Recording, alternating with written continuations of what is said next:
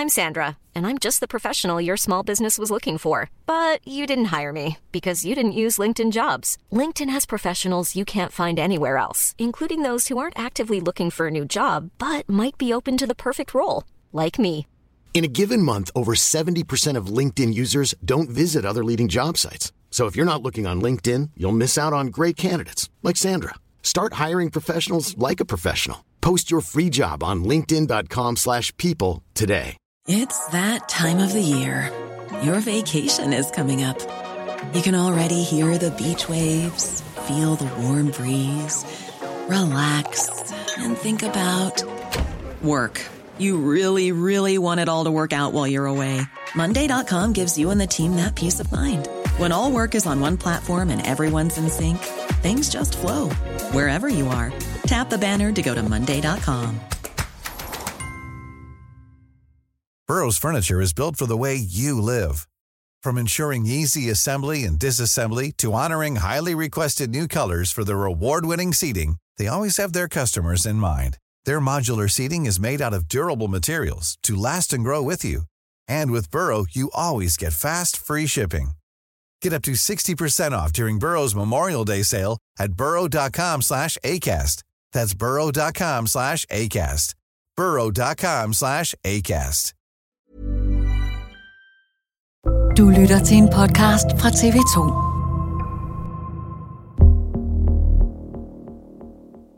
Jeg tror faktisk ikke rigtigt, det er gået op for folk, hvor ekstremt store summer, der lige om lidt skal investeres i dansk forsvar. Altså penge, som så ikke kan blive investeret i velfærd. Det danske forsvar er så ramponeret, at der skal bruges 38 milliarder kroner bare for at lappe hullerne. Og det er der flere gode grunde til. Samtidig må vi også erkende, at politiske beslutninger gennem flere forlisperioder ikke har levet op til den sikkerhedspolitiske virkelighed, som vi nu møder her i dag. Den nyhed er starten på forhandlingerne om et nyt forsvarsforlig. For krigen i Ukraine har vendt fuldstændig op og ned på, hvordan vi ser på forsvaret af Danmark. Hvordan kommer Danmarks forsvar helt konkret til at se ud i fremtiden? Det er dato i dag. Mit navn er Joachim Claus Høj Bindslev.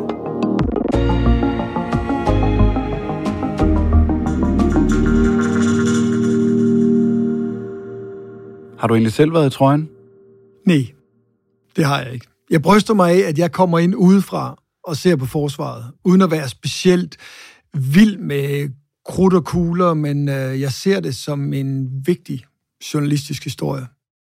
Anders Lomholdt, du er vores forsvarskorrespondent her på TV2. Du har tidligere arbejdet med krimistof i overvis, altså interviewet bandemedlemmer og den slags. Hvordan er det at interviewe militærfolk i stedet for bandefolk? Det er jo noget helt andet. Altså, soldater, dem kan man lave en aftale med, som holder. Det kan man ikke altid med kriminelle. Så øh, alene af den grund har det været et godt skift. Hvad overrasker dig mest ved det nye stofområde? Fra bandeland til militærland? Det, der overrasker mig, det er den betydning, som forsvaret lige pludselig har fået. Fordi jeg er jo også vokset op i en tid, hvor der ikke var ret meget respekt om forsvaret. Hvor nogen måske synes, at det var enormt spændende, men hvor rigtig mange andre synes, at det var lidt noget unødvendigt noget at bruge penge på. Og pludselig så er forsvaret bare rykket op på den øverste politiske dagsorden. Så det er noget helt andet i dag, end det var for bare to år siden. I sidste uge fremlagde fungerende forsvarsminister Troels Lund Poulsen et såkaldt kasseeftersyn, altså en status på forsvarets økonomi. God dag. Velkommen til pressemødet her i, i Forsvarsministeriet. Jeg vil starte med at. Budskabet fra Troels Lund Poulsen er jo, at det står meget, meget værre til, end man på nogen mulig måde kunne forvente. Altså, det er jo helt vildt, at der er et hul på 38 milliarder kroner, der skal dækkes for at få forsvaret op på det niveau, man mener, det burde være. Og det er jo bare i virkeligheden en forsmag på det, der er på vej. Forsvaret i Danmark, det bliver en rigtig, rigtig dyr størrelse i årene, der kommer.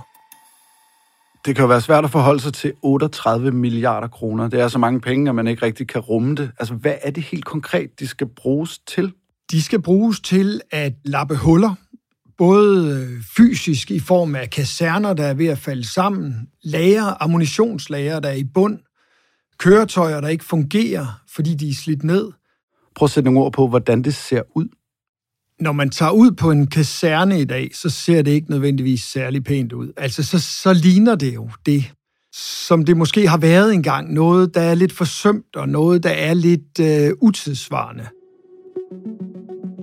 Og nu skal vi med TV2's forsvarskorrespondent Anders Lomholdt en tur til Høvelte Garderkaserne.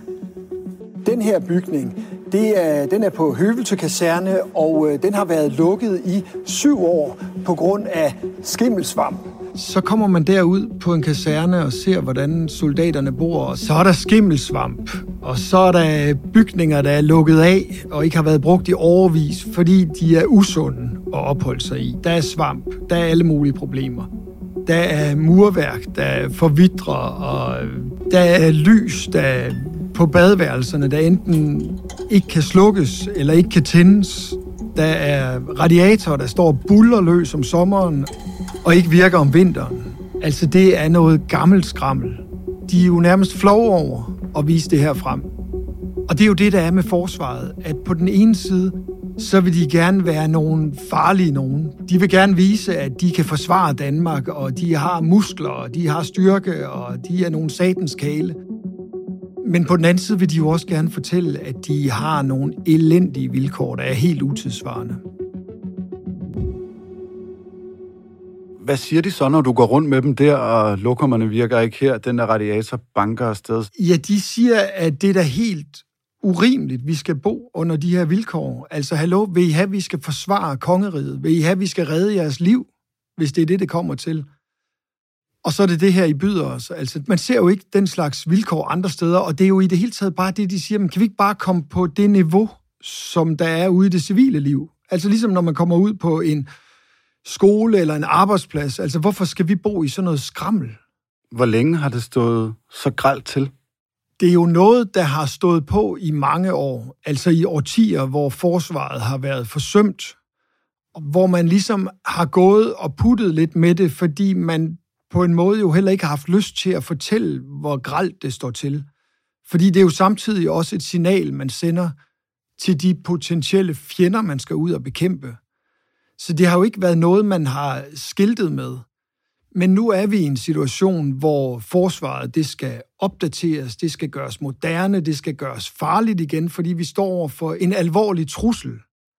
Og derfor vil de gerne fortælle, det her, kære venner, det holder slet, slet ikke.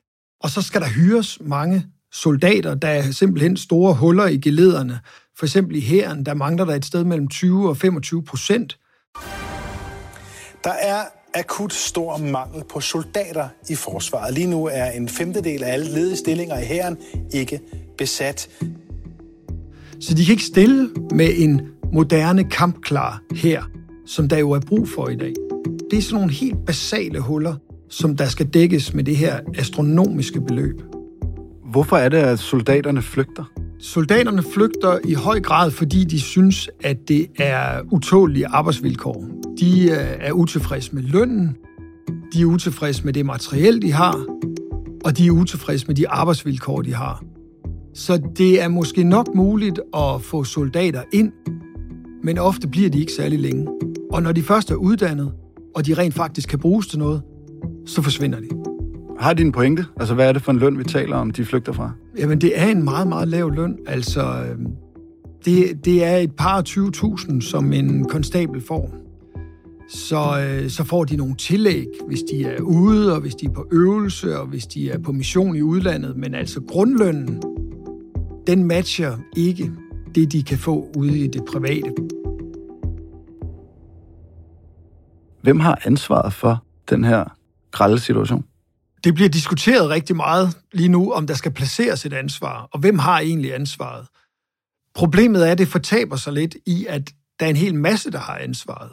Altså, gennem tiden har politikere skåret i forsvaret, altså helt tilbage fra øh, murens fald, og så øh, i årtierne, der fulgte, er der blevet systematisk skåret mere og mere i forsvaret, fordi der ikke var den samme trussel, som der er i dag.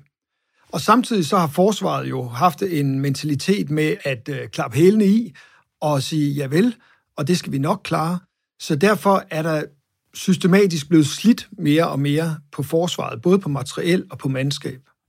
Hvis nu forsvaret kunne få sin vilje, hvad er det så helt konkret, de ønsker at få? Altså forsvaret er jo på mange måder en umættelig størrelse, fordi det koster så afsindig mange penge at få de våben, som for eksempel amerikanerne har, eller som de førende forsvarsmagter i Europa har.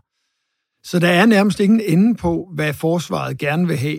Forsvaret vil især gerne have, at der bliver fyldt op i brigaden, så de har de soldater, de rent faktisk skal have i forhold til det her hærens knytnæve, som den her første brigade bliver kaldt, som skal kunne sendes ud og som skulle kunne fungere som en selvstændig styrke. De mangler for eksempel luftforsvar, der kan passe på de her styrker, så de kan beskytte sig mod angreb med missiler og fly. Det har de ikke lige nu, der er de afhængige af hjælp fra andre. Så er der øh, hele forsvaret af Danmark. Der er vi fuldstændig ubeskyttet, som det er i dag.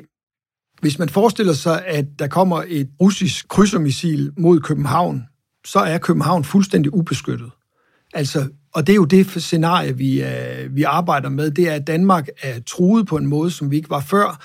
Hvis vi ser på, hvad der sker i Kiev og andre ukrainske storbyer, så bliver de angrebet med krydsermissiler, civile mål.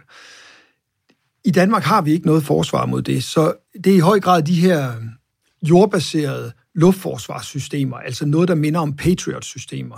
Det står rigtig højt på ønskesedlen. Så er der flåden, der mangler skibe, der mangler øh, tidsvarende ekspeditionsskibe, dem der sejler op til Nordatlanten og Grønland. Det er nogle elgamle skibe der, der er rustne, som ikke øh, meget tiden ikke kan sejle, fordi de er på værft. Der er et stort ønske om, at vi skal have nye skibe der, og så er der nogen, der hedder øh, nogle små patruljeskibe, vi har, der hedder Diana-klassen. De har det meget svært, når det blæser. Der, når der er høj søgang, så øh, fungerer de ikke rigtigt. Det er dem, der passer på Østersøen. Altså krigsskib, som ikke kan lide blæsevejr? Ja. Der er også et stort øh, ønske derom, at der skal købes nye patruljeskibe. Alt sammen noget, der koster milliarder af kroner.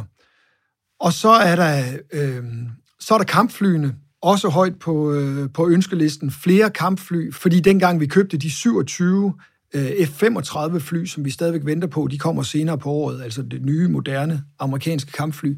Alle med forstand på forsvar, de siger, at det er slet ikke nok. Det er ikke nok til øh, de opgaver, de har med at skulle øh, afvise russiske fly i Østersøen og kunne indsættes andre steder og kunne indsættes ved NATO's østlige flanke over i Baltikum osv. Der er brug for flere kampfly. Er der udsigt til, at forsvaret får de her ting? Ja, nu er der faktisk udsigt til, at de får måske ikke det hele øh, lige fra starten, men der bliver jo investeret lige om lidt enorme summer i forsvaret. Altså nu så vi det her kasseeftersyn, som var ved at blæse os bagover på 38 milliarder kroner. Men lige om lidt, altså i slutningen af maj, så forventer vi, at øh, forsvarsforlis forsvarsforlisforhandlingerne går i gang. Et 10-årigt forsvarsforlig, og der skal der investeres noget, der ligner måske 130-150 milliarder kroner over 10 år. Lidt alt efter, hvordan indfasningen sker, men altså absurd store summer. Og jeg tror, jeg tror faktisk ikke rigtigt, det er gået op for folk, hvor, hvor ekstremt store summer, der lige om lidt skal investeres i dansk forsvar. Altså penge, som så ikke kan blive investeret i velfærd og sygehuse og sundhed og folkeskoler og alt det her.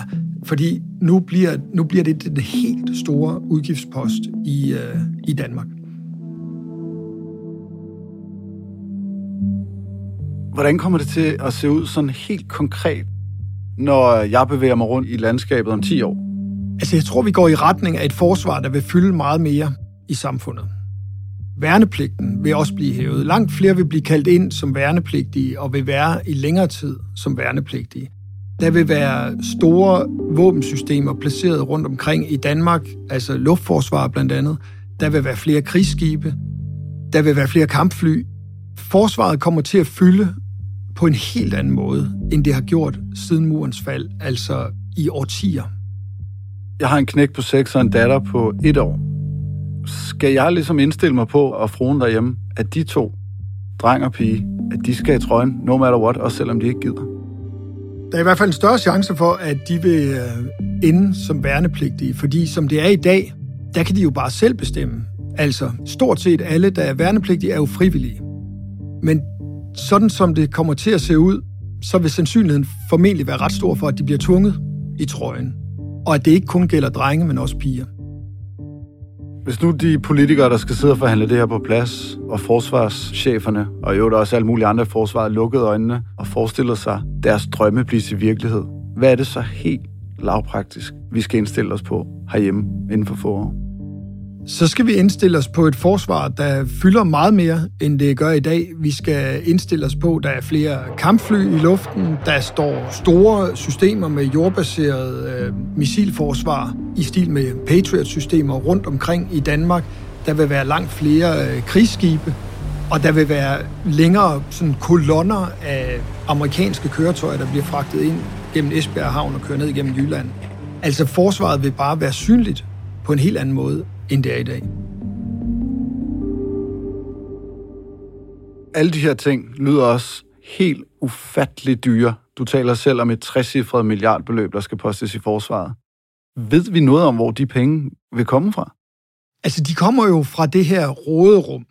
Man har jo en forestilling om, at velstanden vil vokse, produktiviteten i samfundet vil vokse, og dermed bliver der et økonomisk råderum som man jo også kunne have brugt til at gøre hospitalerne bedre, eller til at gøre normeringen i vuggestuerne bedre, eller et eller andet. Det vil i høj grad være det råderum, vi æder af. Og derudover så har man øh, accepteret et større underskud på statsbudgetterne, simpelthen for at øh, få finansieret det her enorme forsvarsforlig, der er på trapperne. Og så er der noget af finansieringen, der ikke er på plads endnu. Sidste gang det her var op at vende, der kostede det jo stor bededag. Hvad det skal koste næste gang, det ved vi ikke. Men altså, prisen bliver høj, og det bliver noget, vi alle sammen kommer til at mærke. En ting er, hvad forsvaret gerne vil have, og en del af de politikere, der nu skal til at forhandle her om lidt. En anden ting er, hvad NATO vil have, og hvad NATO i mange år har sagt, at Danmark skal levere 2% af BNP, bruttonationalproduktet. Hvornår er vi der? Planen er jo, at vi i 2030 skal nå op på de 2% af bruttonationalproduktet, som NATO kræver, og som vi jo faktisk indvilligede i at bruge helt tilbage i 2014, og så var det meningen, at det skulle være på plads nu her i 2024. Det er det langt fra. Men NATO kræver altså, at alle lande bruger 2% af BNP, og det vil jo ske gradvist hen imod 2030. Hvor meget er det i kroner og øre? Det er en forøgelse af forsvarsbudgettet med i nutidskroner med 20 milliarder om året. Så vi har et forsvar, der koster lige nu omkring 30 milliarder, og så skal der lægges 20 milliarder oven i det, så vi får et forsvar, der koster omkring 50 milliarder. Og det vil så være en gradvis stigning hen over årene, de her frem mod 2030, hvor vi skal nå målet om de 2 procent. Du siger, at 2014 havde vi egentlig lovet, at i 24, der er Danmark der. Det er vi ikke. Nu siger vi så, at vi er der i 30. Hvor sikker kan vi være på, at vi bliver en duks i NATO? Altså forskellen er, at før var det hensigter og målsætninger. Nu bliver det en konkret plan. Og regeringens plan det er, at når de nu går i gang med at forhandle forsvarsforliget i slutningen af maj, så har de øh, godt og vel en måned til at forhandle det på plads. Så skal der ligge en køreplan. Det vil sige, så er det ikke længere en hensigt, at vi skal bruge alle de her penge. Så vil det være en konkret plan om, hvordan det skal indfases, og hvornår vi når det mål. Og regeringen siger jo klart, at prøv lige at høre, vi kan ikke tage til det næste NATO-topmøde, som ligger i Vilnius 11. 12. juli. Vi kan ikke tage til det NATO-topmøde, hvis vi ikke har en klar og konkret køreplan for, hvornår de her penge de bliver indfaset, og hvornår vi er på plads med de her udgifter. Og det er også øh, det, som NATO går rigtig meget op i, det er, nu skal det være slut med alle de her luftige hensigter, nu skal vi have en konkret køreplan. Hvad kommer du særligt til at holde øje med i de her kommende måneder op til det her NATO-topmøde i juli? Jeg kommer jo til at holde øje med, hvor konkrete bliver de egentlig. Hvad er det, Danmark skal indkøbe? Hvad er det for nogle nye våbentyper, vi får? Og i høj grad, hvad kommer der til at ske med værnepligten? Fordi værnepligten er noget af det mest omkostningsfulde, og også noget af det, der får mest betydning for danskerne i hele taget. Altså, hvordan kommer de til at melde ud på det? Hvad bliver resultatet allerede nu her i forbindelse med de kommende forlisforhandlinger?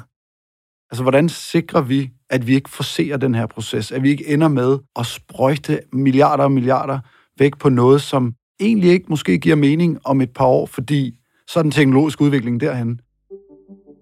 Altså, det er jo den helt store bekymring. Det er, kommer vi nu til at vælte os i nye forsvarsskandaler? fordi dem har der virkelig været mange af. Der er nærmest ikke det våbenindkøb, som ikke har været ramt af en eller anden kæmpemæssig forsinkelse eller fordyrelse eller et eller andet. Så det er det, der bliver kunsten. Pengene er der. Der er jo konsensus om, at pengene er der, og de skal bruges. Men hvordan bliver de brugt? Hvordan kan det overhovedet lykkes at bruge alle de her penge? Vi er lige nu i en periode, hvor alle vil have nye våben. Alle europæiske lande. Og våbenproducenterne kan ikke følge med.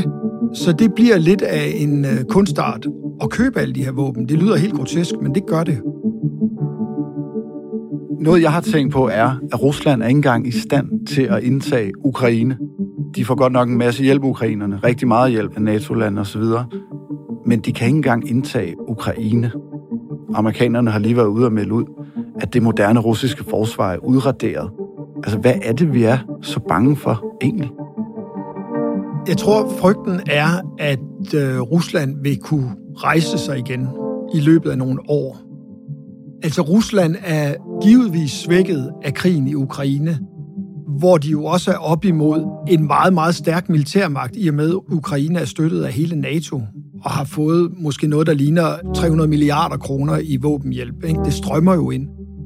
Men de har helt sikkert fået rigtig mange tæsk i Ukraine, og derfor har herren det måske også rigtig skidt i Rusland.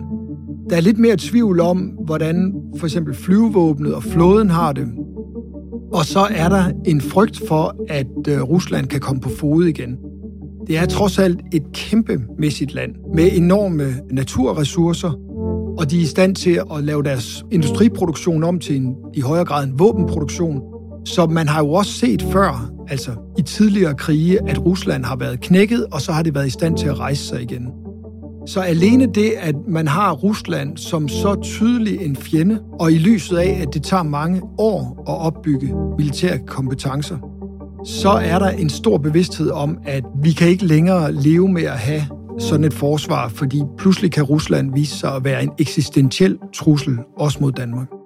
Du får travlt de næste par måneder, Anders. Tusind tak, fordi du kom.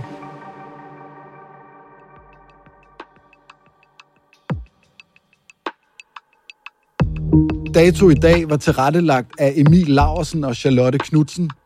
Pauli Galskov og Leo Peter Larsen står for lyddesign. Redaktør er Astrid Louise Jensen. Og mit navn er Joachim Claus Høj Bindslev. Tak fordi du lyttede med.